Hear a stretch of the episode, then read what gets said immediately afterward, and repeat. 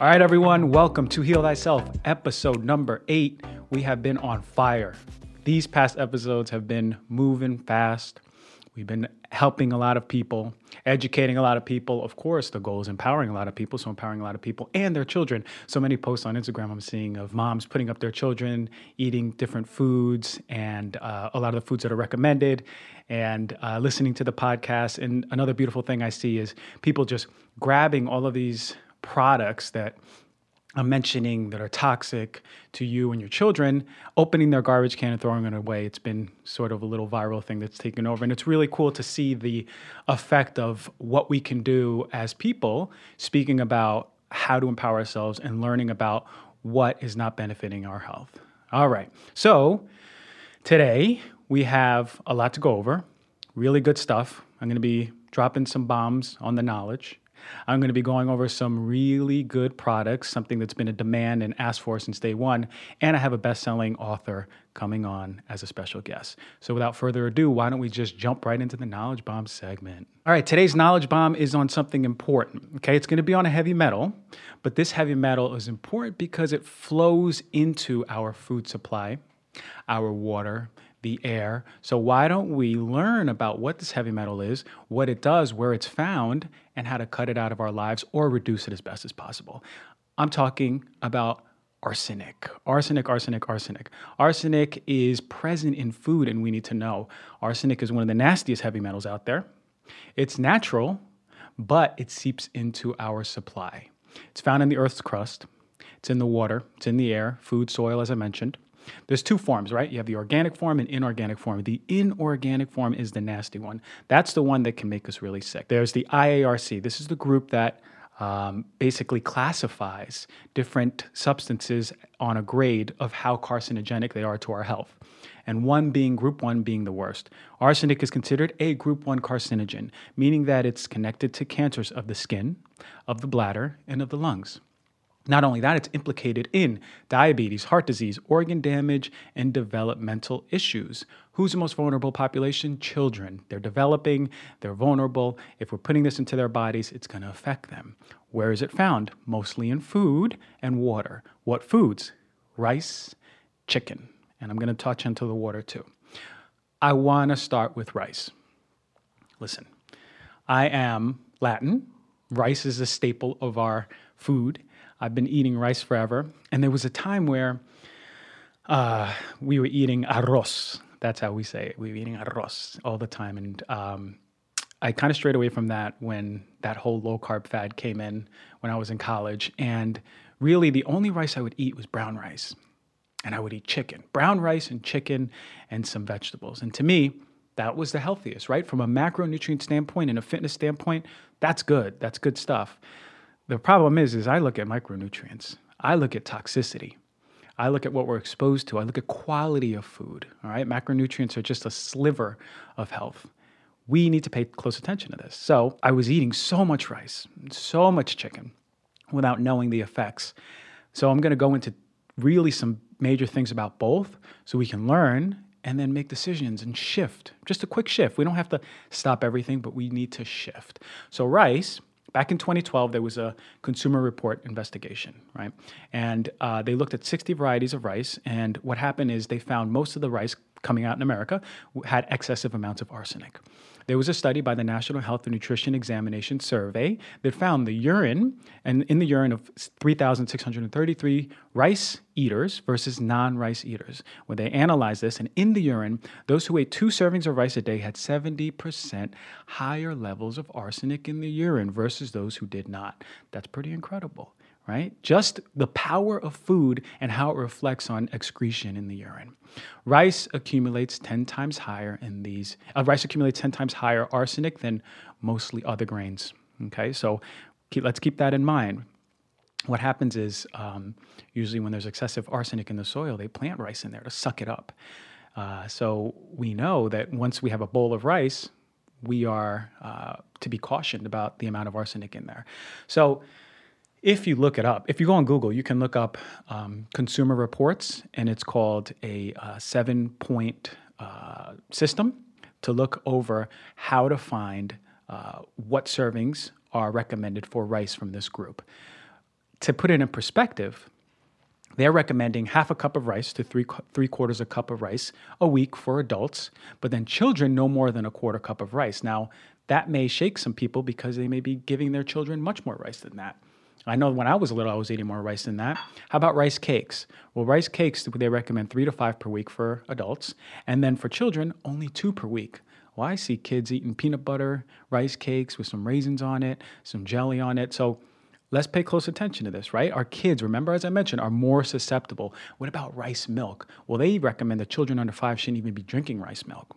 All right, rice milk is super concentrated. It's more concentrated than these rice uh, foods. So let's keep that in mind. And then babies, babies, babies, babies, they uh, recommend one serving of infant rice cereal per week, right, as an alternative to different ones. But infant rice cereal, they uh, the FDA is now putting a parts per billion uh, number on it. I think it was a thousand parts per billion that they recommend for infant rice cereal. A thousand or five thousand, I have to recheck. But regardless, just keep this in mind: one serving of infant rice cereal. So if you have a baby, you shouldn't be giving them more than one serving. Okay. What they found was rice from Texas, Arkansas, Louisiana had the highest amount of arsenic. Brown rice, interestingly enough, had 70% higher arsenic than white rice. Why? Because the outer layer concentrates. It's more than more than white rice.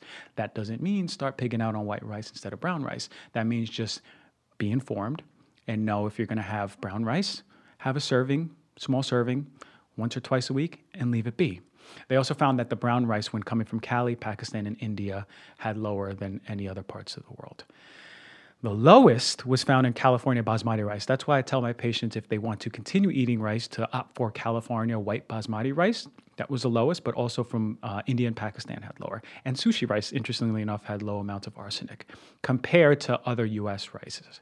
Um, as far as other options, why don't we just start exploring other grains if we're eating grains?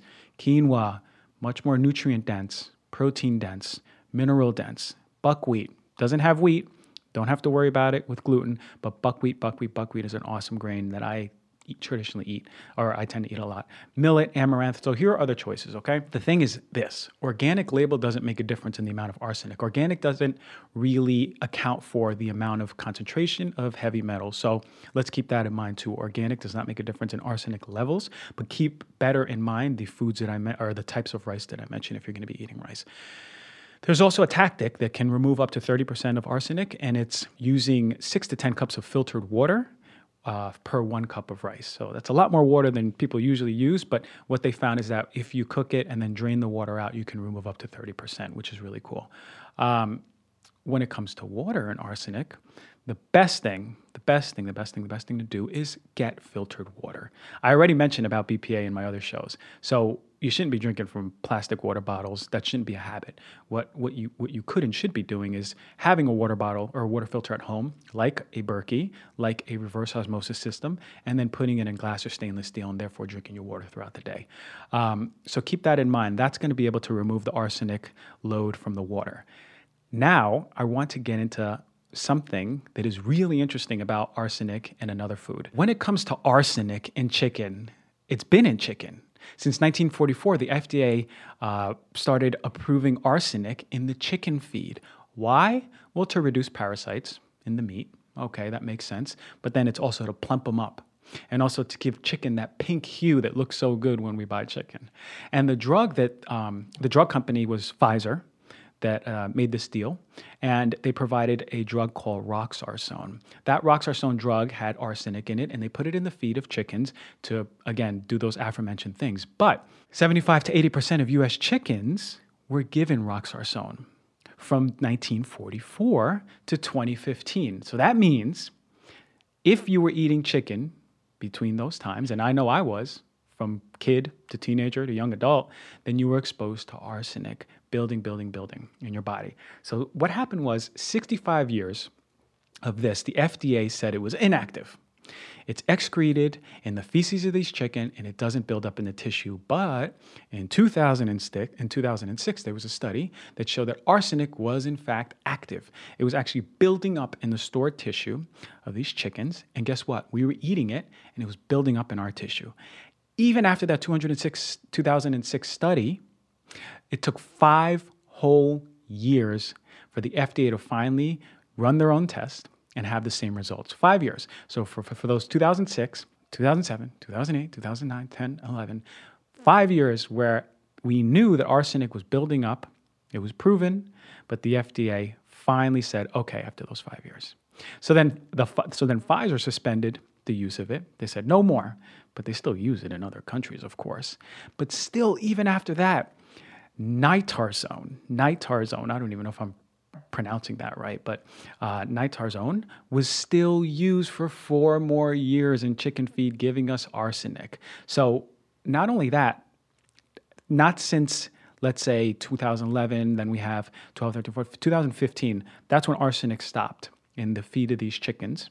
But it's still it's still going through our environment. It still cycles in our environment. So what I want to show is this the corruption. The corruption behind, since the 40s, this pharmaceutical company and the FDA approving this, and so many years throughout 1944 to 2011, showing and saying that this doesn't build up in our system, and then showing in a study that it does and taking five years to, to remove it finally from the system. So if you ate chicken from those years, which I know I did, you're exposed to arsenic. The nice thing is you can test for arsenic in different ways. Get in touch with a naturopathic or functional doctor. They can test your hair. They can do some urine tests. They can do some very sensitive blood tests to find out if you're exposed to arsenic and what level. But as I mentioned before, arsenic is connected to different diseases and predispositions to diseases. So why don't we just empower ourselves and start checking and then removing these things like the rice or minimizing them, uh, minimizing the chicken, and then getting that good water filter, and then boom, flushing that arsenic out of our system. Um, all right, I hope that helped. I hope you learned something, and I hope that we can start making changes for our lives and our children's lives. Let's move on to our product review. Deodorants. This is by popular demand. It was asked nonstop, so why not? A lot of us have many questions about deodorant. So, what I'm going to do today, look, I can't cover all the deodorants. I can't cover all the natural deodorants, all the crappy ones. But what I can tell you is what to look for and how to look for it and give you some resources how to move forward about what you're putting under your arms, okay? So, one of the first things I like to talk about with any deodorants is the difference between well deodorants and antiperspirants, right? A lot of these are antiperspirant deodorants, which actually stop you from perspiring, but make you smell good at the same time. And and a lot of these natural ones are just deodorants. All right. Antiperspirants utilize aluminum. Aluminum is how they clog up your pores and kill those bugs that cause the sweating and the smell. And that's the way they execute their job. The problem is aluminum is a nasty metal. Okay. So a lot of people go, I don't use aluminum deodorant because it causes cancer. Well, look, the consensus in studies, we can't say that it causes cancer directly, right? Because there's only a few studies that show the consensus is no. It's it, they say no in the science, in the science community, but it's based on a few studies. And they're not really well designed, so there's some conflicting evidence. But right now, does aluminum cause breast cancer? Science says no.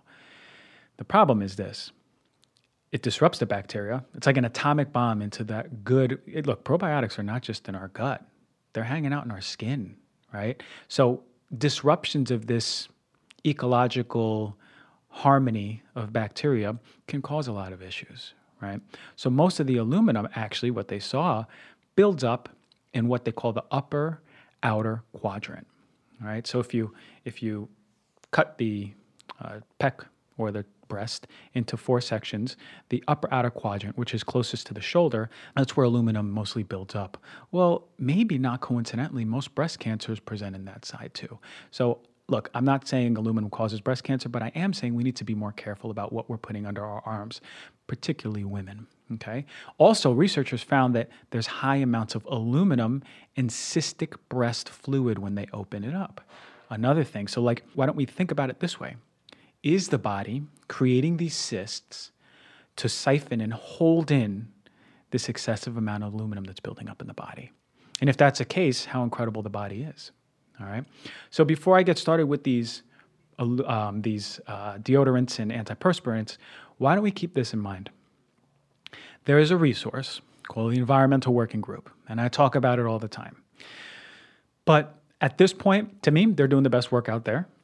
And they have a database called the Skin Deep Database, right? And this, look, this may be repetitive. I know most of you may know this, but there's some of you that don't. So, what you can do is type in your deodorant, type in your makeup, your concealer, your bronzer, whatever it is, shampoo. And you can get a report on where yours stands right? And it's graded. And if any of your products come up with a red or even a yellow, think about moving them out. And if the number is in the green, that's what we want. We want green products coming in your body. They also have EWG certified products, which started a few years ago. This is nice because we know if it's EWG certified, it's clean. All right. So you can actually don't even have to type in your particular type of deodorant but you can type in just deodorant on the top and it'll show you a grade of all the EWG, EWG certified ones and then all of the low numerical ones that's really nice resource, right? Because if you're at the supermarket, or even you just want to take, uh, you want to you want to account for all of your products, you can do that by just typing it in there. All right, let us start with the crappiest one, and I just grabbed this one, but really, Secret, Degree, Dove, Mitchum, Old Spice, they're all the same. They're just versions of the same thing. But today I'm going to start with Secret Ultra Dry Vanilla, Vava Vanilla.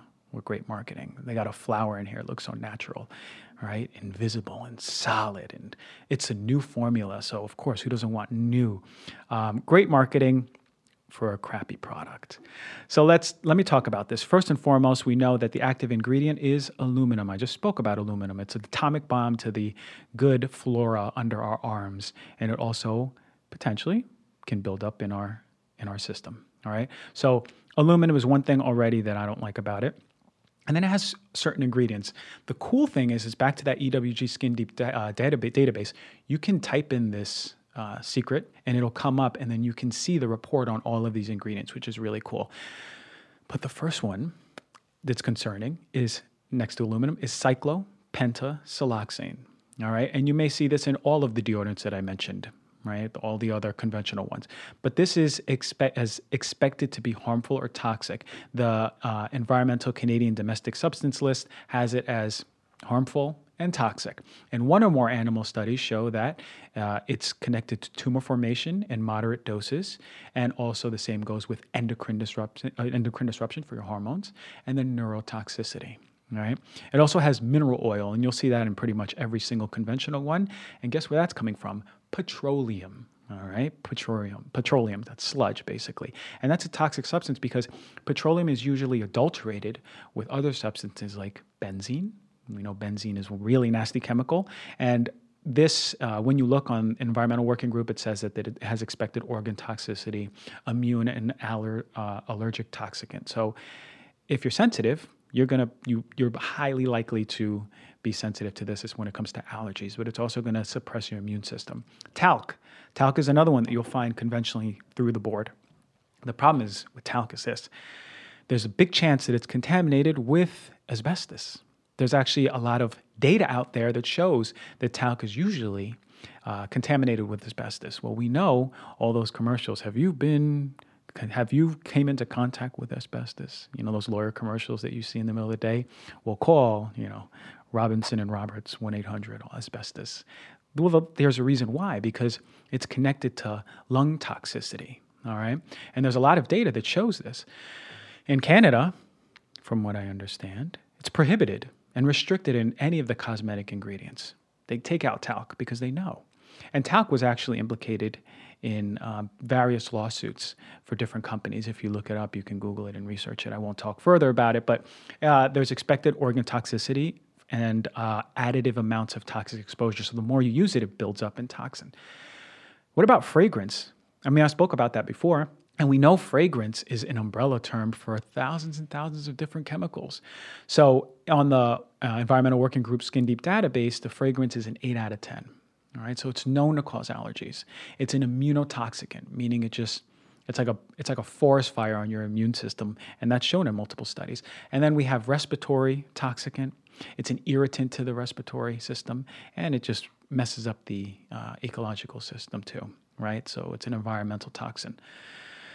Look, Secret, as I mentioned, Degree, Dove, Mitchum, Old Spice, all these conven- conventional uh, deodorants in a vacuum without any toxins in your food and your water and other anything else you're putting on your body, yeah, your body, your your liver, your kidneys, your lungs, your skin, it'll detoxify. It'll it'll leave.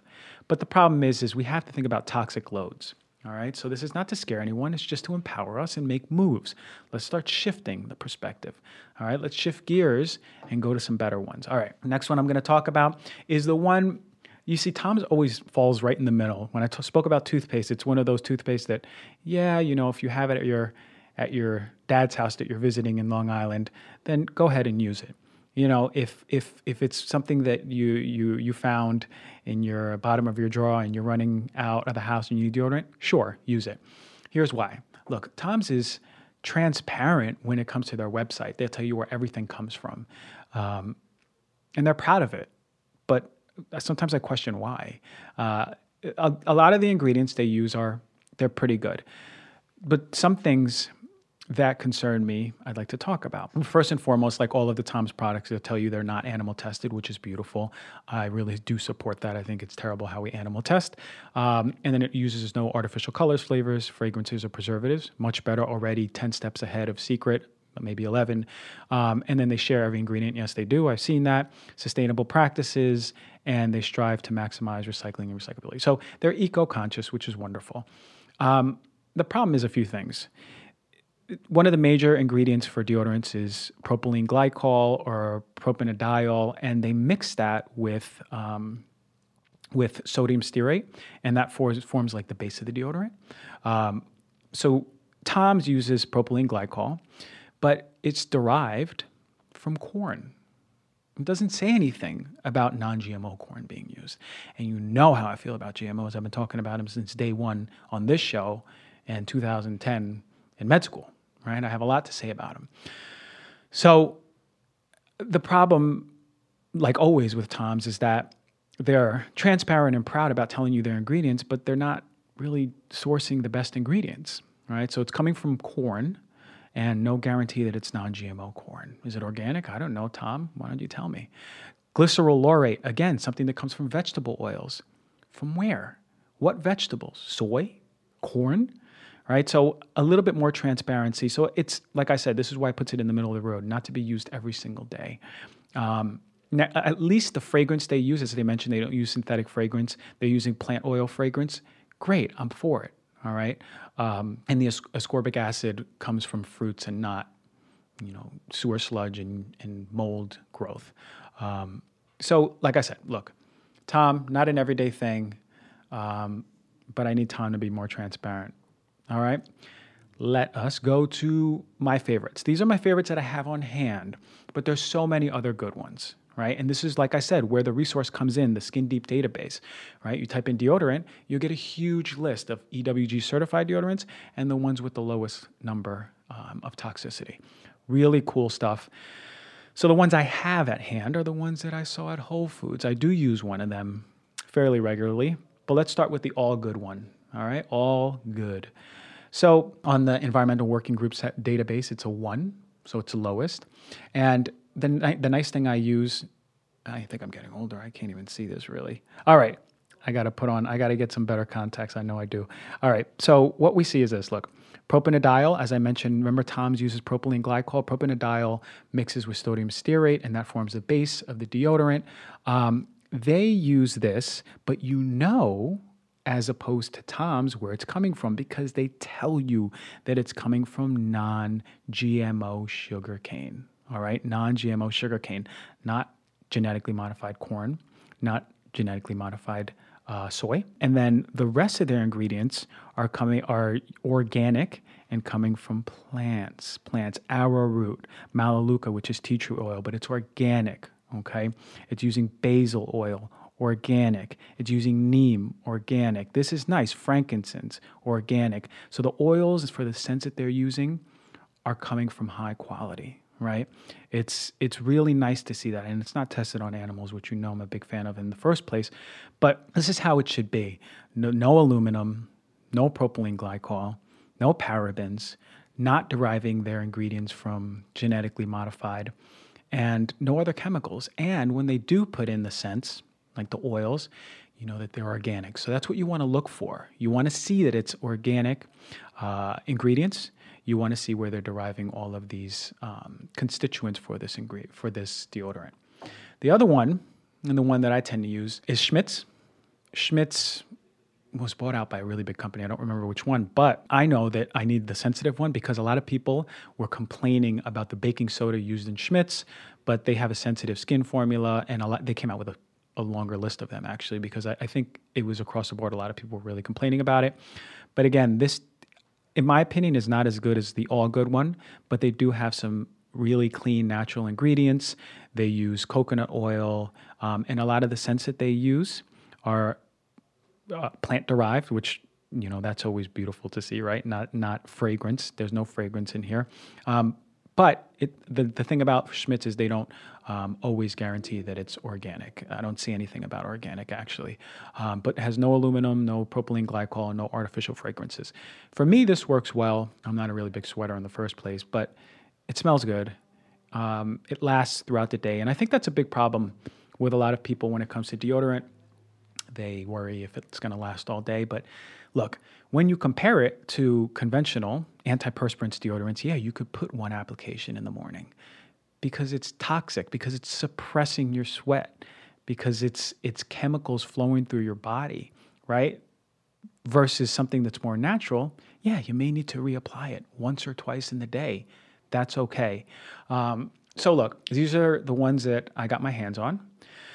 But like I said, go on the Environmental Working Group Skin Deep database, type in, and start researching. I, I also cycle with the Schmidt's. I use Corpus, and Corpus um, has all plant derived ingredients, and it's a really good one. And I love the smell actually of those the most. They have a nice line.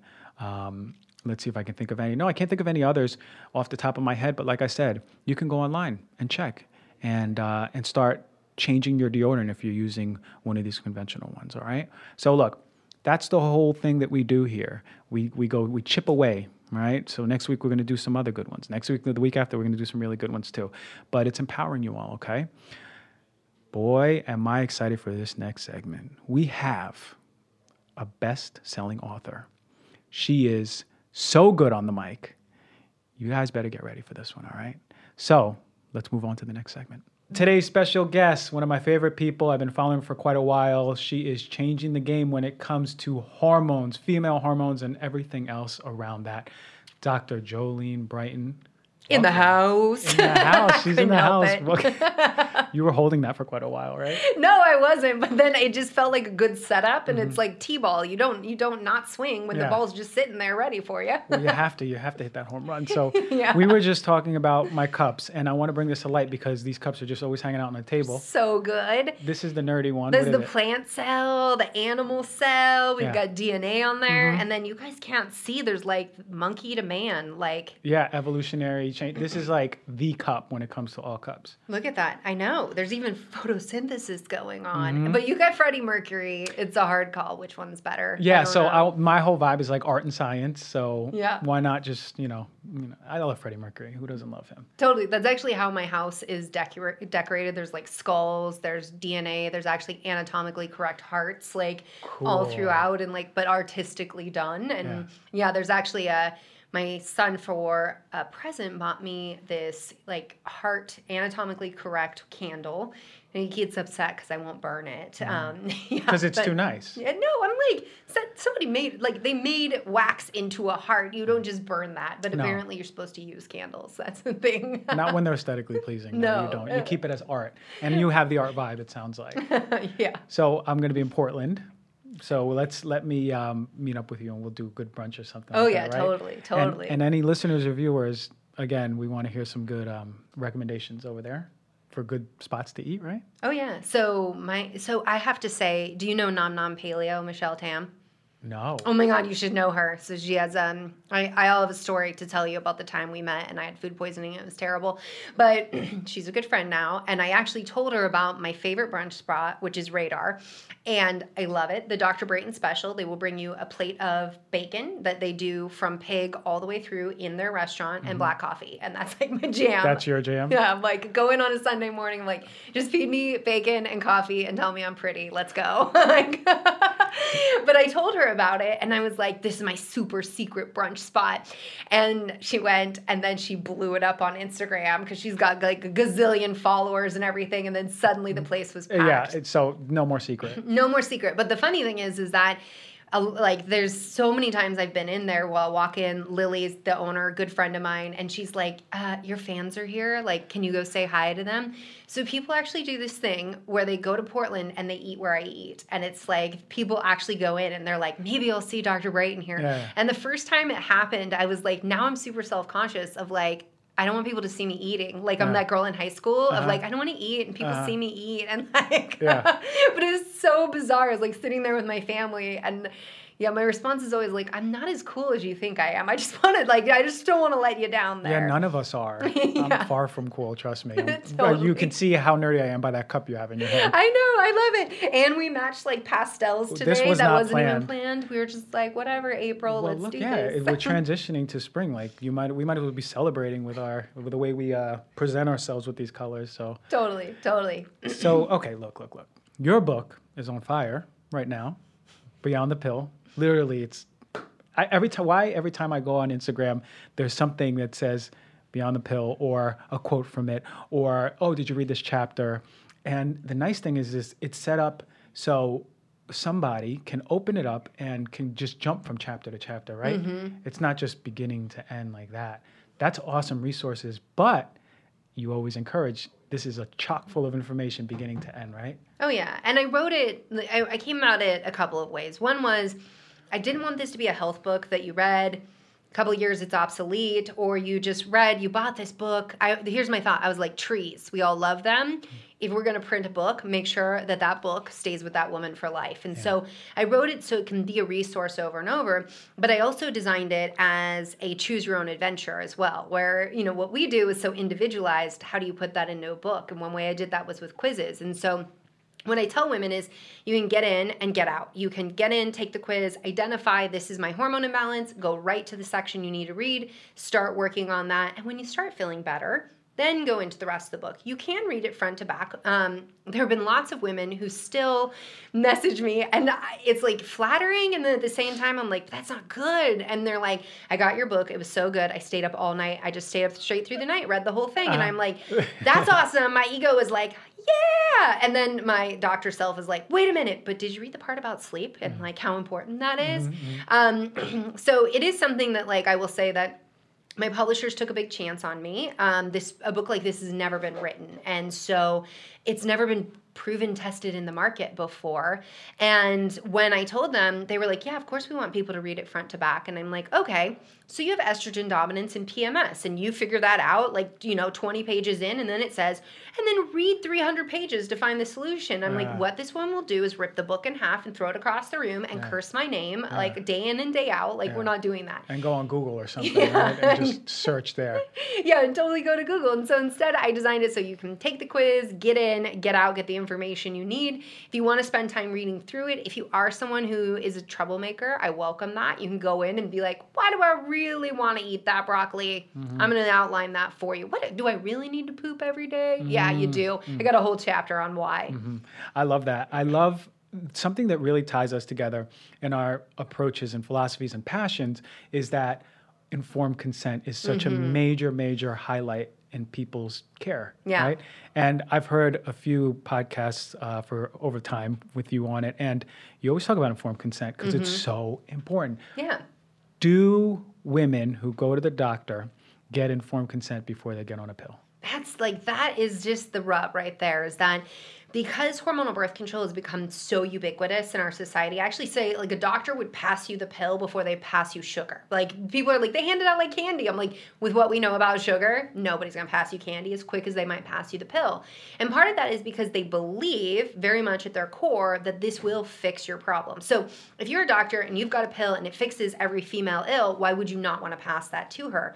But the problem is, is on the upstream, it's not that the doctors are bad it's that like we don't have the education taking place to really inform doctors what does hormonal birth control do. Like the stuff that's in my book is after me sitting in pubmed for hours uh, hours upon hours of clinical practice and bringing all of that together that i'm like i was never taught yeah. these things about hormonal birth control. And when i talk with you know doctors of all backgrounds they often don't know how, what the pill can do to a woman's body. So no, women are not given the full story. And part of that is because it's seen as something benign, or the way it's taught to doctors is like, eh, some women have strokes, but it's really, really low. It's not even worth discussing. No big deal. And it's like, well, maybe, unless, as I talk about my book, she has a genetic mutation that puts her at higher risk. Like, I've seen women as teenagers in their 20s who've had a stroke, who've had a clot. Like, this does happen. And when we talk about statistical significance, there's the statistical significance from the research perspective, and there is,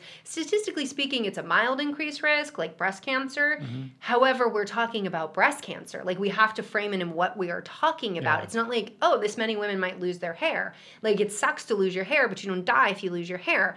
Breast cancer, uh, stroke, heart attack, diabetes, it impacts you, it impacts society, impacts everyone in your life. So no, we're not given the full story. And a big reason for that is because doctors aren't given the full story before they're ever taught to prescribe it. Yeah, and I think that's a loaded question as to why they're not getting the full story. That's another conversation and podcast. Well, and I think, but one thing worth noting about why aren't they getting the full story is they got a lot to learn. Yeah. I mean, we've been through medical school, there's a lot to learn. Mm-hmm. And when it comes to women's health and what gynecologists are learning, like they're usually OB gynecologists, so they're also catching babies. Like there's a lot to learn and with hormonal birth control it's something that it's like they they learn like kind of the surface stuff but it doesn't go as deep. And the other issue is that it challenges on some level this idea that hormonal birth control is part of the women's movement and so it's a woman's right to have access mm-hmm. and so it's been a long time that it's like you're not even supposed to question it i mean when i first started talking about this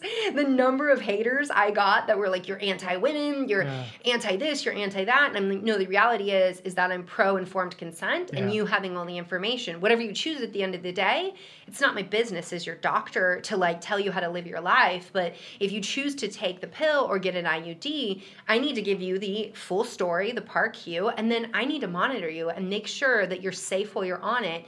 And that's what I did in the book. Is I'm like, here's what your doctor should test this is what they should investigate like if you have period problems that your doctor would prescribe the pill here's what you should investigate if you choose to use it totally fine you have that right to manage your symptoms but if it's pcos you should know that first yeah yeah and so let's let me play devil's advocate what if i'm a doctor and i'm like well, I've been practicing for a long time, and every pediatric patient or uh, teenage patient I have, it gets rid of their cystic acne. Mm-hmm.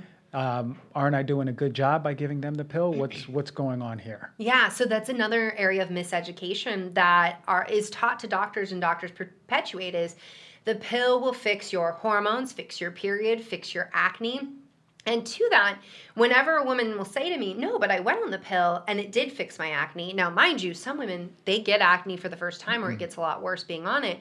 My question to them is, What happens when you stop? Well, when I stop, it comes right back, or it's even worse. And I actually see acne is one of the number one symptoms of post birth control syndrome that drives women right back on birth control. Because nobody wants to be 30 something or 40 something looking like they're 14 yeah, yeah, like it yeah. sucks it definitely does. And it's something that like in medicine we're like okay well you're not going to die. This is not emergent. But like on an emotional and mental level it does feel emergent. Like this is my face that everybody sees. And with post pill acne, it doesn't just hang out on the face for most women. It's like neck knee, back knee, butt knee, like chest mm. knee, like all the acnes. And so, you know, I will hear from doctors that are like, this this fixes that. But does it? How can something really fix like acne when it actually is hitting the root cause and making it worse? So what I mean by that is, you know, with acne, so as you know, as we know in our background, um, acne is usually the last thing to heal. Mm-hmm. Body prioritizes other organs, but it also has a root cause. So maybe it's that you don't have enough zinc and vitamin A, and there's immune system issues going on. Well, hormonal birth control is depleting that.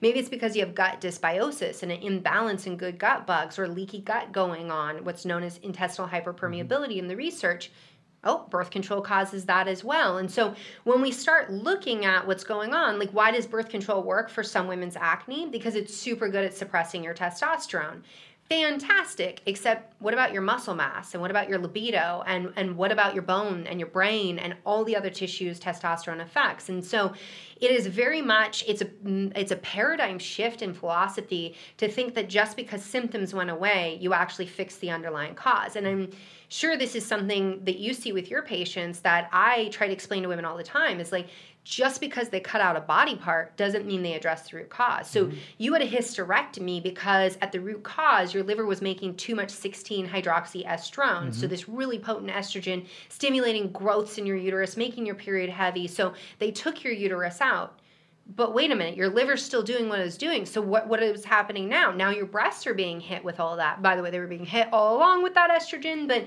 it didn't fix the root cause and didn't address that. And maybe for where you were at in your pathology, it was time to remove that organ. But this is something where it also raises the question of respect in women's medicine, where it is perfectly fine to shut down our reproductive system. Like it is perfectly fine to shut down our system, remove our organs and and we're just supposed to go on with life. And it was interesting. There was an actual animal study that came out at the end of 2018 showing that these rodents uh, that had their uterus removed could not actually get through a maze. Hmm. So we're understanding now that we've been cutting out women's like genital region. We've been cutting out all kinds of parts, but taking out u- uh, uterus.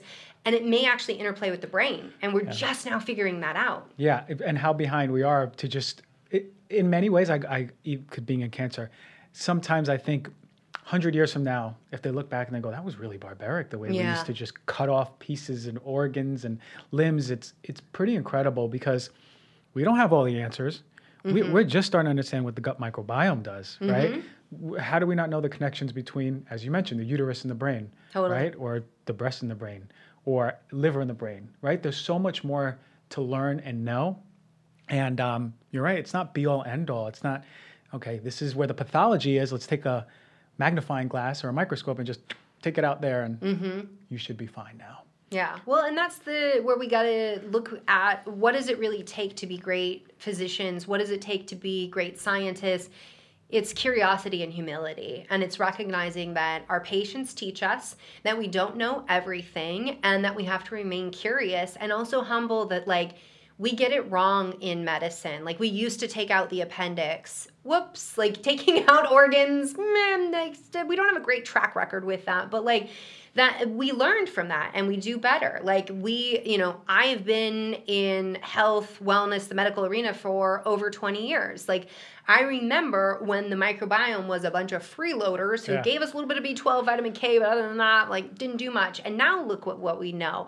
And this is where we just have to stay curious and humble enough to recognize we haven't conquered anything. We haven't learned everything. And there is no proof. That's kind of my husband is going to listen to this and he's going to be like, that's her pet peeve, you guys, is when people are like, we proved this, we're moving on. Yeah. And it's like, no, because we really never prove anything. We demonstrate and we show in the research and we validate. But to prove is to like close the book and say we're done and walk away. And we yeah. never want to do that. We want to stay open to all those things. I mean, we're just now learning about like, you know, for a long time we were like, oh, yeast is the worst and you don't want it in your body. And it's like, as we know, it's commensal organisms. And now we're understanding, oh, there's actually this whole fungal version of the microbiome going on. What does that do? Yeah, I mean, look, we co evolved with so many bugs for so long they're here for a reason, right? Of course, overgrowth and pathogenic processes because of that is one thing, but we have to have an understanding that we can't just throw atomic bombs at things thinking that we're doing right by something because one study came out demonstrating,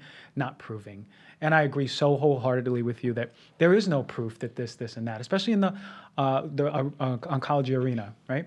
We think we've proved one thing and another thing, but if a tumor grows, what's the reason why? Mm-hmm. We never question that. We yeah. just go, well, this is the end result and it's bad and a tumor will kill you, but people are so quick to cut it out without understanding mm-hmm. why or even questioning why.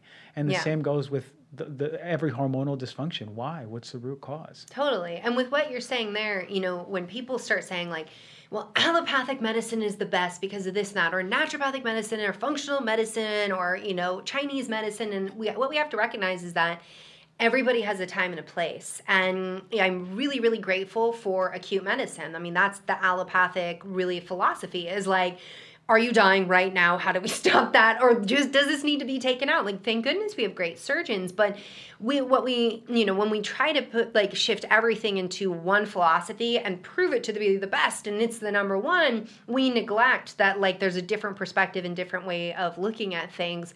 I'm afforded the personality type of the Myers Briggs that will argue all sides of everything, whether I agree with it or not, just to come to an understanding of like what is the best viewpoint to be taking in all mm-hmm. of this. And that's where like when we're talking about oncology it's absolutely where you need to know why. How did this party get started in the first place? And like maybe you do need a surgeon to, you know, remove a part of your body. Maybe you do need chemo. Maybe you do need the gamut. And thank goodness, what are all these? They're tools. When you right. go to your tool shed, would you be like, yo, I hate that hammer. Mm-hmm. I don't even mm-hmm. want to look at that hammer. Like, what if you need the hammer? Like, yeah. we want to have all the tools available and use the right tool at the right time, but never stop asking why yeah. because it's not enough. And it's, I really wish it was. I mean, I wish it was as simple as just being like, ah, just remove your lady parts and you'll be fine. And like, it's, yeah. it's just not that simple. Yeah, it's not. It's so complex.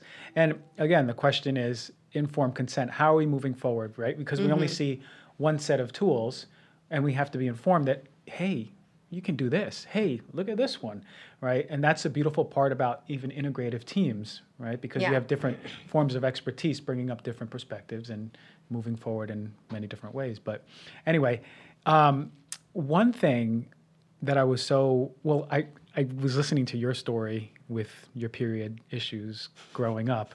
And I yeah. was so intrigued. Where I talk about my vagina in yeah. my book. Yeah. That's yeah, probably sure. one of the hardest things I've ever done professionally. yeah, but but we were just talking about the line between professional and like out there and real, mm-hmm. you know? And I'm sure that your readers uh, and listeners, if it's on audio too, no? Yeah. Yeah. So readers and listeners appreciate that. That's the realness coming out of you, right? Like the bond with you. So you suffered a lot, right, with your periods growing up. Mm-hmm. And you were given birth control. For how many years did you do it? 10. how many years did you do it? I did it for 10. 10 years. Okay. And when you got off, would you say that there was a suppression of symptoms over time and over oh, time? Oh, yeah. Yeah. So, and we learn in naturopathic oh, school. So much I didn't know. yeah. Yeah. There's rebounds, right? Yeah. Rebound. The body rebounds. You just, you start putting dust under a rug, and all of a sudden that rug explodes with the dust coming back out. totally. out. So, um, what did you experience when you came off? Yeah, so I and like I just want to say though, like it was super great to be past the pill and get a break from like seven plus day periods and extreme pain. Now, mind you, now I know what I know. I'm like, oh, those elevated prostaglandins. I needed more magnesium, omega three fatty acids, and I needed to support estrogen clearance and detoxification and I still don't judge myself. And so for every woman listening, because women always they they come to this place where they they arrive at a better understanding of their body, and they're like, oh, I should have done all that differently. And it's like, yeah, that'd be nice, but like we're here now. Let's move forward with tomorrow. So when I came off of hormonal birth control, um, why it's important that people know that I had these such painful, terrible periods that I dread. I counted them down like doomsday on my calendar. So I knew they were regular. I had a period from 14 until I was almost 18. So I was in my latter latter 17 um, that I started the pill, and so I knew I had regular cycles. When I came off, I lost my period, and I come I come. My mom's side of the family is a big Hispanic family. like everybody has kids before age 20. Everybody has more than one uh, child. Like fertility is not an issue. We make jokes that all you have to do is look at a Latina and she will get pregnant. And so with that, when I went to my doctor and I lost my period, he told it was a gaslighting kind of situation where he was like, "You're misremembering. Yeah, this yeah. is probably how it always was. You have PCOS because." Your period is gone and now you have cystic acne. And I'm like, I never had acne before and I had regular periods. Like, this was never an issue to which you know he convinced me this like he never seen it before and that what i was describing no one had ever experienced in his clinical practice to that i look back and i'm like you either had a really bad bedside manner or you weren't listening because I thought I was a freak. now, thank goodness I had a background in nutritional biochemistry and clinical nutrition and was in naturopathic medical school learning about herbal medicine. And I integrated all these things. I got my period back. I was able to clear my skin. Um, when my period did come back, it came back with a vengeance. And I talk about this in my book of Yeah. like, you think that you would want to die less when you bleed through your pants in a room full of future doctors, but no, it was just like being like I just remember Uh, oh, Mr. Atkins, if you're still alive in eighth grade at my elementary school, I still remember sitting in that plastic chair in that room, knowing that I bled through my clothes and Yeah. being like, I have to wait for everyone to leave the room, uh-huh. and I still don't know how I'm gonna get to the bathroom. And this was the 90s. So, you guys, I totally had overalls on, and I remember just unclipping my overalls so they would hang over the back of me to get there. And like, I would, I would travel with extra clothes in my bag. I would tie a sweatshirt around. Like, thank you for that style, that little fashion trend. I could tie a sweatshirt around um, my waist. Our fashion was like kind of awful then, but whatever. It worked for period problems. But so with that, when my period did come back, that's what it was like. Again, it was super, super heavy. And then I, when I finally got that normalized, I will say I did one of the dumbest, many of the dumbest things I've done through my 20s. This is why don't judge yourself in your mm-hmm. 20s or as a teenager. But I got a copper IUD. Mm-hmm. Don't get a copper IUD if you have a history of painful or heavy periods. But I was stubborn and I didn't want to get pregnant and I mm. didn't trust fertility awareness method. And then I got that, and that was just like downhill. it Yeah. was like Yeah. the periods became so heavy I became anemic because it was also a vegetarian at the time, not Yeah. eating. I mean, iron's not as bioavailable in plant sources Yeah. as it is in meat, so it was like combination of that going on. But that was my experience, and it wasn't until I got into clinical practice that I came to understand the majority, if not all, of women struggle in some way to come off of hormonal birth control. And I also made the observation of like, why is it that these patients are coming to me and their food sensitivities are increasing and they're doing everything right and they can't clear gut infections? And it was when I got into the research and I'm like, hold up, the pill acts like a antibiotic in your gut, but we stay on it for decades, not Yeah. 10 days. Like we're on it for 10 years at Yeah. a time. And it really, you know, as I went through all this research and working with my patients, in a lot of ways, I was able to heal myself as well from that kind of emotional standpoint and start to understand that, like, all those gut issues I had, like I had gut issues as a kid. I resolved them. Then I got on the pill. Then, like five years later, I can't tolerate eggs. I started having all these problems. Nobody was talking about food sensitivities then in Yeah. a big way. Yeah. So, but just to look back and be like, wow, I didn't have any libido through my 20s, and I thought something was wrong with me, and my doctor told me that was normal. And as it turns out, that's the pill does that and it actually changes your liver at the genetic level to express more sex hormone binding globulin which grabs onto your testosterone and shuts down your libido mm-hmm. Yeah. It, whoa, that was really good. I was just, you know, very few and far between do I, because I can talk for days. I have to take off my jacket though. Yeah, yeah, I'm gonna yeah. like The admit fire right is now. coming out. Well, I and also I'm like I, having that PTSD story. I'm like I'm sweaty now. Yeah. I'm like, Yeah, yeah, that's, it, that's I'm the fire coming out. It was. I, I find it so interesting the digestive or the gut microbiome, Yeah. and and hormonal birth control because it's it's quite often that I see women who are actively on uh, birth control who have issues with their bowels, who have issues with bloating and heartburn, and you know issues after eating. Every time I eat a bowl of rice, corn, soy, whatever it is they're eating, they're always having mounting and mounting uh, food intolerances Yeah. and sensitivities. So it's really, really interesting the way that's all connected, right? The liver, the gut microbiome. Um, if every doctor knew that it acted like an antibiotic, I wonder if things would change. Yeah. Well, I mean, we're in a difficult position because the right to control your reproductive health has absolutely been part of why we graduate college at a higher rate, why women are CEOs and running for president now. Like, we have made major progression. Um, in fact, one study attributed the, they, they said the pill had contributed to a 30% increase in wages, women getting paid more. So it's a tricky thing. We still need to be able to control our reproductive health. The other thing is that there's still all this squabbling on whether or not women are telling the truth. So when it comes to the depression correlation, we can't say causation because of the way the research is being done. And so that causes doctors and scientists to step up every time a new study comes out, doesn't matter how big it is, and they're like, yeah, that's not causation, therefore it's not real. And it's like you really need a study to believe hundreds of thousands of women who've done been on Yeah. the pill, the pill alone, not to mention everything else that we've seen. And there's research coming out. I mean, if we just look at like if you subscribe to the serotonin deficiency, like that philosophy of why we get depressed, then you can understand that you need to metabolize your tryptophan correctly to make serotonin, and you need your B vitamins, magnesium, all of this to run neurotransmitters Which is being depleted. depleted by the pill. And in fact, uh, there is a study that showed that tryptophan metabolism is altered when a woman's on the pill, so much so that she makes neurotoxins while she's on it. So while she's on it, she makes toxins in her brain. That progestin potentially increases free production in her brain. The brain at a structural level is different on an MRI scan if you're on hormonal birth control versus a woman who's not. And it's inflammatory, which we know that cytokines alone can contribute to depression. Exactly. We don't like at this point i'm like we don't need a study that says this is true therefore believe women we actually need to start asking why her and not her Mm-hmm. because something's going on why one woman starts the pill and is like this is the best thing that's ever happened to me and i feel amazing. And then this other woman starts the pill and within a week she can't even get out of bed. She's like has debilitating depression. Like there are variations happening and we're at a place where we need to start exploring like why her not her so that we can be better in our informed consent. But it's a tricky thing of like i think that if you know that the pill can decimate the microbiome then one thing you can do is you can tell your patient track your symptoms your gut symptoms ahead of time.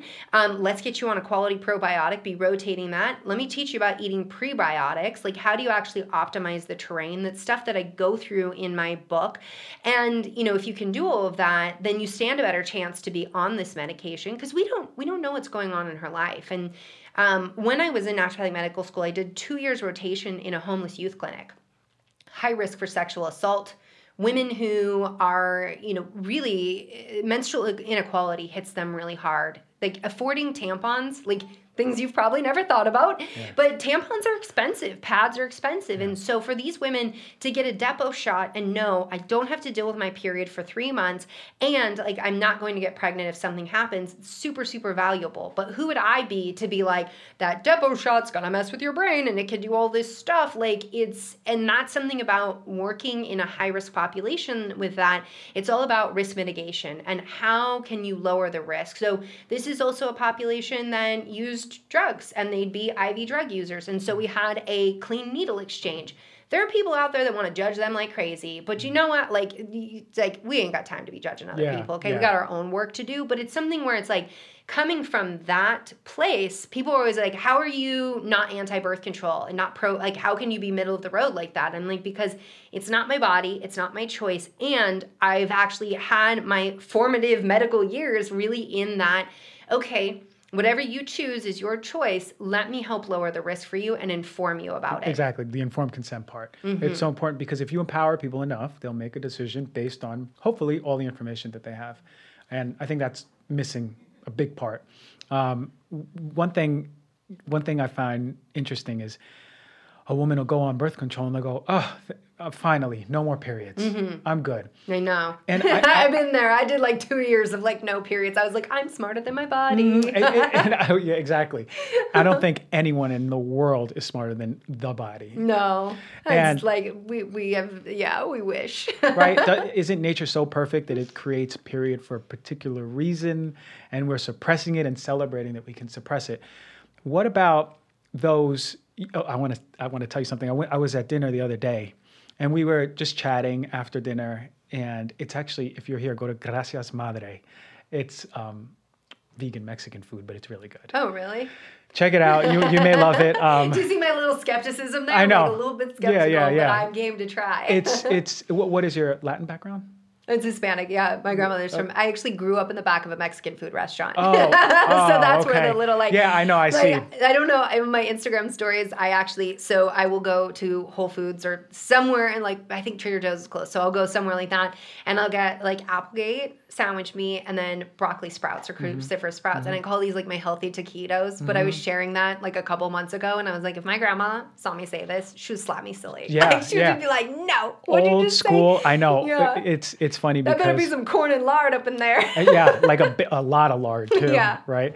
Um, Which is better than canola oil, everybody. Oh, much better. And pretty much anything's better than canola oil at this Yeah. point.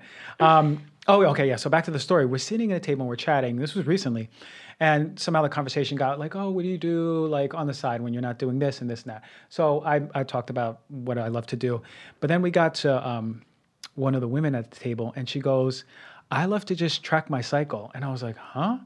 And the way she expressed it, I was like, wow. I'm like so excited right now. This was my first time hearing, first time, 34 years I think I am. First time ever You don't know hearing. how old you are, I try to forget after 30, It's right? been a we long just day go with the in- flow. in yeah. clinical practice. Exactly. so, but hearing that is so empowering because I go, wow, this is a woman who who really is so in touch. This is what she said. I'm so in touch with my body now. Mm-hmm. And first time ever, I said the power of a cycle, a woman's cycle, and what it means to the woman. Can you just tell me a little bit more about that? Because this was this blew my mind away.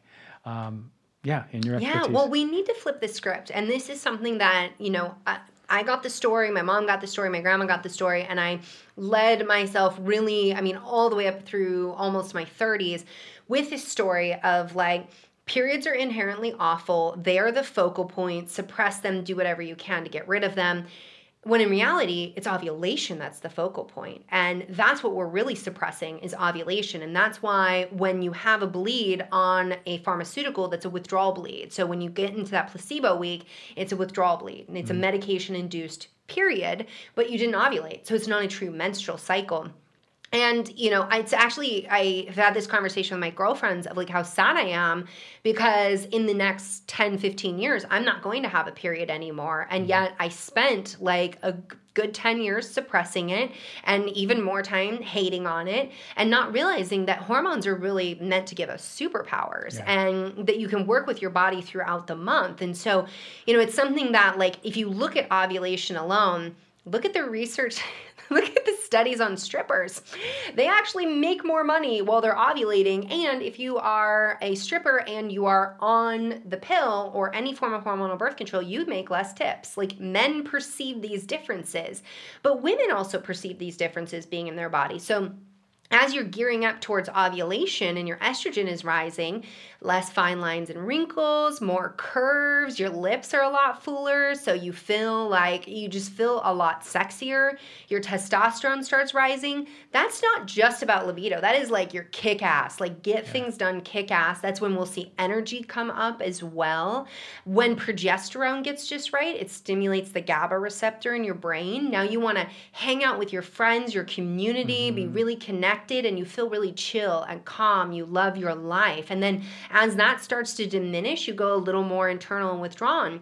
This is where society gets it wrong in that they're like, oh, you're feeling a little bit tired and you don't want to hang out with your friends, you're broken, something's wrong. Because it's very much of like, this is how a man operates, this is how a man works, same, same, like whatever. And society's not set up to give permission to say, great, now it's time to go within. Like, spend some time inside, be internal as your period comes, it's a great time to start evaluating where you're at, releasing things you don't need, especially if you're on that new moon cycle where you bleed with the new moon. I mean, that's darkness. That is what does every like animal on the planet do? And if it's not a nocturnal creature, it is going inside. It mm-hmm. is retreating from the planet. Whereas when it's a full moon, where it's a very different energy that we run. But with that, you can be, you know, strategizing everything. Your corpus callosum, which is the center of your brain for the non-nerds. Um, you're all nerds. You just don't know it yet. Yeah, I haven't yeah. converted you. Um, it helps the both lobes of your brain communicate stronger. So it's a great time in that follicular phase to move towards that strategy and start strategizing things, and then start making your changes. Like your kick-ass nature comes up near ovulation, and then as you move into the luteal phase, you're way more articulate. So I was actually doing an interview um, in in person for Schmidt's podcast. You guys will have you'll have to hear the reference for it, and I was talking about this of like, oh yeah, in the early luteal phase, like you're like a straight up wordsmith. Like it's so easy to flow. But I was falling all over my words. And I'm like, by the way, I'm on my period right now. And that's what's going on because Yeah. I'm like, I can't get the words out. No, does it mean that like, oh, does that mean, oh, I'm the lesser or oh, now Yeah. I'm weaker? No, it just meant that like I had to be in a situation trying to leverage superpowers that like it wasn't time for those superpowers. Mm-hmm. Like it would have behooved me to be like, let's strategize like what I'm going to be talking about and get ready my talks and line everything up and like what are we going to be like, you know, sharing with our community and how will we get it out there? Like that's really where I should have been in my in terms of my energy, my cycle, but it's like I can still perform and be there and be able to speak, but like had I just ovulated and been moving into the luteal phase, I would have been way more articulate. Yeah. And interestingly, there is also a component of healing the brain in all of this. So there have been studies on soccer players that who get hit in the head a lot, um, as you can imagine, but they get hit in the head, they suffer concussion. If they're in their follicular phase, then they in a month a month later they have less deficits than a woman in her luteal phase. Well, what was going on? This woman got hit in the head. She ovulates, progesterone comes up. It decreases brain inflammation. It's very nourishing. It helps those immune activated cells not get too crazy in cleaning up the mess of the, the brain from the injury. But if you're in the luteal phase, you get to the place where boom, progesterone drops. Now you're at the mercy of estrogen rising, causing brain inflammation. Mm-hmm. By the way, nobody vilify estrogen. We all need estrogen. It's yeah. very like there's like there's been a trend. I mean, have you noticed where people are like estrogen's the devil? Yeah, and it's yeah. like everyone wants to lower their estrogen. Yeah, but it's like but like everyone wants to lower their estrogen as we sit in Hollywood where people also are getting breast augmentation and yeah. it's like, well, we got to find that sweet spot because estrogen is what gives you your curves. Mm-hmm. And it's more the form of estrogen, right? Mm, absolutely. That's what we want to work on. So w- that was really empowering, even as a man, hearing it from this side. I'm like, wow, I wonder if us men have rhythms like this, right? I know I don't study you guys as much, I but know, that's why I I'm know. like, we're cyclical creatures. Like daily, we have like we have our cycles. Now, all humans do. We all follow yeah. our circadian rhythm. Chinese medicine has been saying it for like thousands mm. of years. Research is just now showing, oh, they were right your organs do go on these biological clocks. And like that's something that's again where we need the humility instead of coming out and be like, we have shown this in the science. We have to be like, but we only questioned it because you know all these Chinese medicine practitioners yeah. brought it up so many times. yeah, yeah, yeah, yeah. Okay, so so uh, with saying this conversation, um, when it comes to getting pregnant, mm-hmm. I like the way you say that. Yeah, getting pregnant. It was because it was like ambiguous. Is it a good thing or a bad thing? You know, I don't know. From from you know my side, I don't want anyone getting pregnant right now. But um, the, we're being real, right? No, I'm totally cracking up. You're like, it's not my time. My not clock, right now. No, it's not ticking. so women have been told basically one thing about their pregnancy, when in reality you can get pregnant at how how many days in the month? Oh, this is so ridiculous. Yeah, so you know, it. like, but for real, like in the United States, majority of the states do not mandate scientifically accurate sex education. So what was I told? Because I had really religious parents, they told me like you can get pregnant any time of the month, any time of the month. My mom, I remember her like I remember being in the back of the minivan, her yelling at me, "If you're yeah. on your period, you can still get pregnant." I was like, yeah. "Why are we even talking about this? Like I'm just trying to like, chill in the minivan and yeah. listen to my Walkman. Like what's going on and here?" With your with your flannel around your waist. yeah, my flannel. Yeah. I probably had a fanny pack too throwing it back. They're back in style though. I was just living in Paris and there's actually designer, like we're talking three thousand, five thousand dollar like euro uh fanny packs. This is a tangent. I'm just mind blown of like side ponytails. How much are those going to cost us when those come back? Yeah, okay. but it's not it's not only hormones that are cyclical. Fashion is too, right? Yeah, fashion is cyclical as yeah. well. So, yeah, I mean, this is the reality though in women's medicine. Is it's usually not until a woman wants to get pregnant that she's taught when that can happen. But not even then. Like I just had someone write me and they were like, "I want to get pregnant." My doctor said to have like have sex every other day. And I was like, okay, well, well, that's fun. I mean, that's good. Yeah, if, if you enjoy that. But like, really, there's this window. And when I talked her through it, she wrote me back a month later, pregnant. She's like, we'd been trying forever. And now here we are pregnant. And she's like, and I just did exactly what you said. It was like, look for the fertile cervical mucus. Yeah. Like, so this is what a lot of us are taught. And it was, I mean, I come from a heavy science background. I had two physiology classes talking about the menstrual cycle before I ever got to medical school. And it wasn't until I was there and they were like, okay, fertility class, a woman wants to get pregnant. Here's the one day out of the month she's pregnant. One day out of the month. And that was part of my light bulb moment of like, wait a minute, I'm suppressing my hormones every day and I'm taking this medication that doesn't make me feel awesome, but I've been so afraid of pregnancy. For one day. For one day. Yeah. And yet the fertile window is, you know, five to six days because your sperm be tricky. Sperm is tricky and it can live longer. They just hang out, huh? They hang out. But the other thing, so I used to teach um, biology and there are mammals, there are other mammals who actually will capture and store sperm. So if everybody, anybody who's ever listened to me prior, you know, years before, they've heard me say this of like you get in the mood, that's your body being smart because you'll have sex, you'll capture sperm. Then when you ovulate, you have a higher, odd, uh, you know, probability that sperm and egg will meet. And then this research came out and said, oh, there actually might be a little storage mechanism that like the female body has. And it's like well yeah of course. Like if, there's other mammals that have this. Yeah. they have these crypts where they store sperm.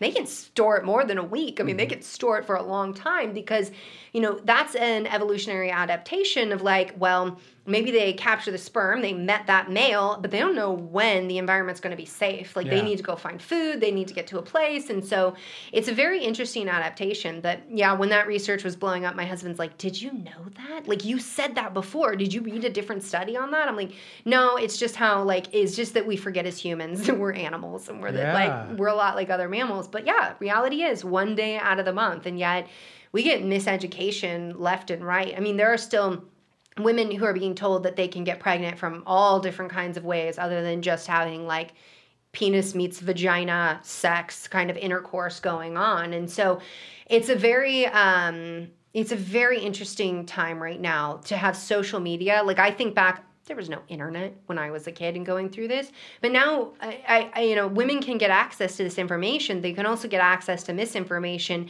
and like to think that they trust like their teachers in school. And so there's actually a section of my book that's like what your sex ed teacher got wrong. Like let's go through that because you know my sex ed teacher when I finally had sex ed was like a health teacher, not much training in health at all. And I think back to like I mean, great, I could put a condom on a banana, but like that's important because condoms have a high failure rate when not used appropriately. Mm-hmm. But like, what about the conversation about just like how did my body work? Like, why was sex ed so focused on sex? Like, the threat of pregnancy is something we should all fear. It's piece of it, but it's actually really easy to avoid when you know what's going on with your body. It is very hard, though, I will say this you can practice fertility awareness method, you can use barrier methods, all this other stuff. When you're a teenager and your frontal lobe has not developed and your brain, I mean, sorry men, there are other men in the room you guys can't even see. Mm-hmm. I'm going to say this, but your brains they they get the override by hormones a lot easier in terms yeah. of like when it comes to like it's time for sex, it's sexy time. The brain's like I'm not even thinking, like I just can't even function. Like right. this is what's happening. And so just to say that like while I make it really simple, like it's one day out of the month and this and that, we also have to educate teenagers in that like your hormones are really like uh, if you've seen the hormone monster on netflix yeah, it's, yeah, it's real. Comes it's funny because yeah. it's real like ah. we all like laugh about it because we're just like oh my god this is all this stuff that we're told we're not supposed to talk about. Yeah. But hello mammals. Hello animals. This is what really goes on. It's always fascinating to me how society suppresses one of our innate impulses to have sex and reproduce as and if it's naughty. as if it's naughty. There's shame put around something that, again, we can do responsibly had there been proper education, right? Comprehensive education, empowering education. And um, it's something you're doing. So I, I, I would think even further, because I just tend to think in my generation, but even younger generations who pick mm-hmm. up the book, you know, you should feel good that a lot of these young women are going to be able to read it and get all of the stuff that they should have been learning in school. Totally. And that's something that, I mean, so, some of the best comments I've gotten are from moms who are like, I bought the book, I, I read it for myself, I'm getting my hormones optimized. And then I passed, there was this one mom, this is so sweet she passed it to her 19 year old daughter who was contemplating birth control. And then she said that her 19 year old daughter is reading it out loud to her 16 year old daughter every cool. night and they're going through it together. Like, I want to cry right now because mm-hmm. I'm just mm-hmm. like, I didn't have a sister like that. and like, I would have loved to have that. Yeah. But like, just to think like multiple generations. And then I have women who are in their 60s reading the book being like, I finally know what's going on. I don't have periods anymore but to just know I wasn't crazy, it wasn't in my head, what I was experiencing wasn't normal. Like for every time I was dismissed, I finally feel validated. And like that was not, I didn't see that coming. That was like unintentional healing on next level of women going back and being like, well, I struggled for decades. Now I finally have made peace with that struggle and I don't have that stigma and that dogma that I'm carrying like a weight with me. That's beautiful. That's beautiful. Yeah, you're transcending. Um, okay so before like towards the end of this i love environmental toxicity. I love environmental medicine. You like environmental toxicity? Uh, no, no. Yo, I, I, love learning about it. Yeah exactly thanks you. but but it's just so important because the relationship we have to environment is sort of having implications in so many diseases and there's yeah. nothing definitive. We're learning more and more especially in my realm and now how sensitive hormones are how much of a threat is something like bpa for hormones so much. And I have to actually share that last night I was on Instagram. I am Sahara Rose. I love her Instagram account. We're gonna get her on here. Oh really? She's yeah. great. I haven't I haven't met her in person. I just like came across her I think like six weeks ago and I was like, who is this amazing person? Mm-hmm. Like love her. Um, and I it was a picture of a of stingray, I believe it was a stingray, um, swimming in the ocean in Hawaii and just so much trash. And I showed it to my husband and he was like, Oh, is this like an environmental Instagram account? Like they're highlighting this problem? I'm like, this, and I scrolled through her feed and I showed him the whole account and I was like, this is somebody talking about doshas, mm-hmm. talking about Ayurveda, like, you know, meditating, like this. Look at her feed and this is her in the water in Hawaii and like we both like lost lost it. It was probably a good 90 minutes yeah. of us yelling back and forth about it because you know, and he grew up a surfer and near the ocean and to think that in the last 10 years, I could go snorkeling, I could get in the water, and like you barely saw trash, and how rapidly we are seeing this. And we think that, like, we, this is a problem. We are very removed from our food supply. So we have ethical issues and all these conversations that take place that, like, we're not close enough to our food source, and we're not close enough to our waste either, which nobody wants to be close to their waste, and I totally get that. And it's, there's there's that you know you know that cholera thing and all that. Yeah. that. um, but it's more of like we don't see where our trash goes. Like we don't see what happens to it. And so we feel this disconnect. We also have been taught and this this idea that's been perpetuated in society that we're top of the food chain, we're the best of the best. And so like nothing else matters, so to speak. And whether it's consciously being said to you, there is an undercurrent of that of like you deserve to buy everything in the world and to not have to worry about plastic or where that's going or any of those things. And um I grew up with Captain Planet, and so I think a lot about that. Of like, we had to have a cartoon, yeah. and yet look at where we're still at. And so, with this, why I bring all of this up, and it's important for us to understand, is that women will say, like, I don't drink out of plastic, or I make sure that, like, I buy, you know, these things or do these things, and that's great, and it's a great step. However, we also have to recognize what's in our environment. Now, these environmental toxins, which are xenoestrogens, I say they act like estrogen in all the wrong ways. They grab onto your receptors and they misbehave as like crazy. We're also coming to understand so there's been this theory of autoimmunity. Dr. Fasano came up with this, and I talk about it in my book, which is that you've got to have three ingredients. This is the way I say it. It's ingredients. Anytime I can talk about food, that's what I want to do. So you have to have genetics, you have to have intestinal permeability, the hyperintestinal permeability, more specifically, leaky gut, and you need to have a triggering event. But now we're starting to understand that these environmental toxins can circumvent the genetics. And so, in which, like, um, Dr. Kharrazian was an early mentor of mine. If you guys don't know who he is, look him up. He's amazing. I've seen him talk. Yeah, yeah, yeah. he's awesome. So he's like where I got my foundation in thyroid health. Like I, in my first year of naturopathic medical school, I found him. I at a conference. I was like, "You are going to mentor me. We're going to be friends." And um, he actually came out with a study where they were like people ingest BPA. Not all the BPA comes out. Where's it going?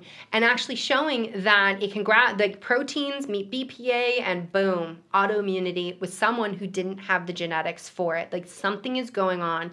And we have to acknowledge that yes, there's the effect on hormones, but these environmental toxins are affecting everything. Why? are we seeing the highest rates of autism, of autoimmunity, of infertility, of degenerative brain disease, like all of these things going on. And people, we always want to point to one thing. And yes, I can point to the pill as contributing to all of this, but there's environmental toxins yeah. as well. And the reality is, is that when we approach a human, and this is very much an naturopathic philosophy, is that we have to look at the bucket and we have to look at how full is their bucket. And this is especially important when we talk about something like cancer risk while you're on birth control. Is that doctors will be like, "No, you know, it's like it's like 20% increased risk and it's not that big of a deal and like don't worry about it." But did you ask where did she grow up? Did she grow up being sprayed with pesticides or near a Superfund site? Um, did she, you know, does she eat organic? Like, what does she put on her face every day? What is what is she living in her environment with? Yeah. Like, there, like, what you know, did her mom get exposed to chemicals? Like, there are all of these factors that come into play, and why they matter is is because well, your body might be handling the detox and dealing with the environmental toxins and all that the pill may come in and be one more drop in the bucket that causes the Overflows, thing to overflow. Yeah. Exactly. And so, you know, this is something that's really near and dear to my heart. My, um, my, one of my favorite residents. I don't know if I should pick favorites, but I have a resident in my clinic, um, and I love her. But her five year old was diagnosed with multiple ovarian cancers mm-hmm. at five. And what they found out later is that she was on a Superfund site at a very young age. And it's something that, like, she had done just about everything right but she had missed she didn't know that like she did not know that because of you know there's a lot of factors politics all kinds of things but she didn't know that but I think about those kinds of situations of like what we didn't know and like what can we do about that? There's not a whole lot that we can do about what we didn't know or what was happening before. There's so much you can do today. And the power of healing. Mm-hmm. we all just made faces because yeah, yeah, there was yeah. some loud noise. But the power of healing and what it takes to stay out of the doctor's office and to stay away from those big, scary, you know, the big, scary diagnosis is what you do every day and it's what you put at the end of your fork it is how you talk to yourself also something that's really overlooked is that you can talk nice to yourself and it can lower inflammation quicker than like meditation in some people yeah, like yeah. how powerful is that and how many of us are taught to hate on ourselves because that sells a product uh-huh. which then goes into the environment like yeah. it is all connected it is all connected and that's why i preach in so many ways the power of what self-love self meditation self dialogue, connection with yourself. See, this is why you need a Sahara Rose on Yeah. Now. Oh, oh, that that that'll be a great conversation mm-hmm. we'll have. I mean, Ayurveda will be a wonderful topic too. That's exactly what I say. Drops in the bucket, drops in the bucket, drops in the bucket. And that's why I'm passionate about environmental medicine is because we don't know, right? Mm-hmm. You can mm-hmm. eat impeccably. You can work out every day and you can still be diagnosed with a multitude of diseases mm-hmm. because it's a lot of the environment too. And in many ways we can empower ourselves to understand that, maybe not change our past. Yeah, but but understand that. But I mean, that's something that like we we need to dollar vote now. Mm-hmm. with like, I mean, I remember when I started dating my husband and I was eating organic, and he was like, "You have to go out of your way for organic, and it's so expensive." But I mean, I remember when I was eating organic, and there was this little tiny stinky health food store because it had like all the herbs and everything I didn't understand, like how all this plant smell, um, that you had to go to to get organic, or the one booth at the farmers market that would have yeah. organic. And now look, like we do have the power. We think we don't, that we really do have the power to create that change. But there's also a really big problem in that the burden lies like it, it, before they it, it, happens with like drugs as well. It's like drugs enter the market uh, environmental toxins enter the market. These things enter the market. They get used ubiquitously and then we ask questions later. Yeah. and it's like the burden of proof are on the people who are like let's just hold back and question this for yeah. a minute. It's not on the people who are like let's introduce something to the environment that we can never take back. Like mm-hmm. that is baffling to me. Yep b- baffling. And you know that doesn't that also reemphasize how much power we have in it's it's crazy because these companies that'll be poisoning us if we vote with our dollar they'll be the first ones to make something organic too. Mm-hmm. well, you know well, we're making organic soda totally you know, organic sugar drinks. Well and we're seeing like these these bigger corporations and you know people are like this is a terrible thing. Big corporations are buying things like epic bar and and buying uh you know primal kitchen RX it, bar yeah, but at the same time, it's like, but they actually like that's like a good turning of the current where they're like, wait a minute, consumers actually want these products and they'll pay more for them. We, uh, corporations for a long time thought that like we wanted the cheapest, didn't care what in it was in it mm. product as long as it was cheap and it tasted yeah. good. Which you know some people who that's still their jam, yeah. but now they're starting to shift and they're making those changes. And it's something that like read your labels, people make sure they they they hold it up and they they're still doing their due diligence, yeah. but it's it is a thing to see that like we actually have the influence to shift a corporation away from like what has been their primary um, you know their primary products towards products that are more more fringe. Yeah yeah. And again we're so powerful and we don't even know it. And that's what I, I try to do here and just empower people. So all right. So one if i'm a teenage girl in eighth grade you know not wearing overalls whatever the trend is all right. What is the trend? I don't, I don't know what the trend know. is. Whatever. oh, not um, that cool. whatever uh, Jenner's doing, Kylie Jenner. Probably. Oh, see, I had a moment where I was yeah, like, Jenner, who? Yeah, whatever she's doing, but probably. What is one piece of advice that you would tell me to let me know that hey, I can empower myself as a young young girl? Well, that no one else lives in your body but you. So you're the only one who knows what your normal is and that your period problems are actually signals from the body and an opportunity to address that root issue. And so that's um chapter 4 of my book, which is like you have heavy periods, this is what to investigate. Doctor should test this. Here's what you do right now. You have painful periods, here's what to do right now. I mean, simple things like you have painful periods. Like I was, oh, this is so bad. I would plug in the electric blanket and hold it against my reproductive organs. I don't even want to know about the EMFs that was letting off back mm-hmm. in the mm-hmm. day. Um, but to know that like you you can get magnesium oil and actually rub that on your pelvis. You can take a magnesium supplement yeah. if you need to. You can make sure you're pooping every day. You can track your symptoms and see when your acne outbreak is and then intervene. Like you can build your own user manual and really like this is what scientists do. Observe, hypothesis, test it, observe. Like you can do that in your own body and build your user manual to understand yourself better than anyone else. I mean, that is amazing. I wish anyone had told me that before of like, you know how you're counting that down as doomsday, X yeah. is on your calendar? That's actually cool that you know and you can predict when your period comes and like so I mean it's something like when we talk about acne, it's estimated that almost 60% of women who are given hormonal birth control, the primary reason is for symptom management. Acne constitutes about 14% of that.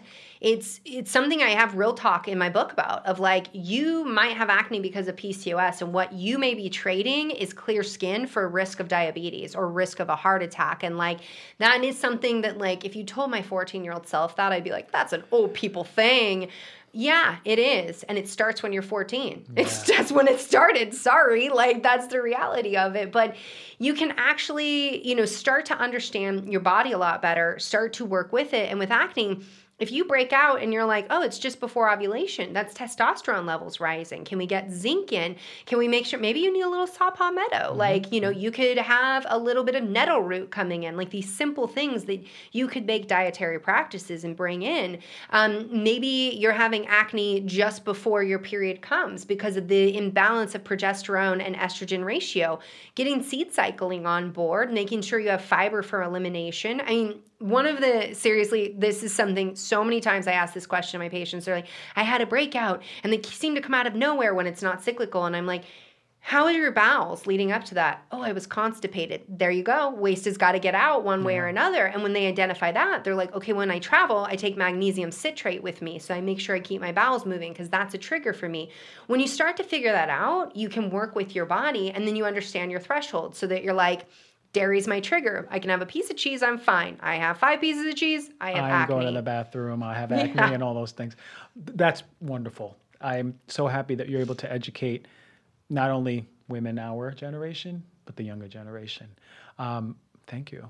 Thank, Thank you. you. Thank you for coming here. Thank you for the nerdy bugs. Yeah, yeah. I even saw you, my boy Albert Einstein, in the back. Oh, we have Tesla, we have Einstein, we have all of these uh, people who've influenced me this a little bit. This is like a nerdy art room. You weren't kidding. I know, I know. Yeah. This is the way it comes out. But but um, you know, I want to say Albert Einstein, legit genius, is the one who said the definition of insanity is doing the same thing over and over and expecting a different outcome. So Take that to heart, ladies. If your doctor gives you hormonal birth control and it didn't work, and then they give you a new one and a new one, that is the definition of sanity. Like right there, legit genius said it, not Dr. Brighten. I, I, I, how do I even top that outro? That was like perfect in every single way. Thank you, doctor, for coming. Yeah, thanks for having me. Okay.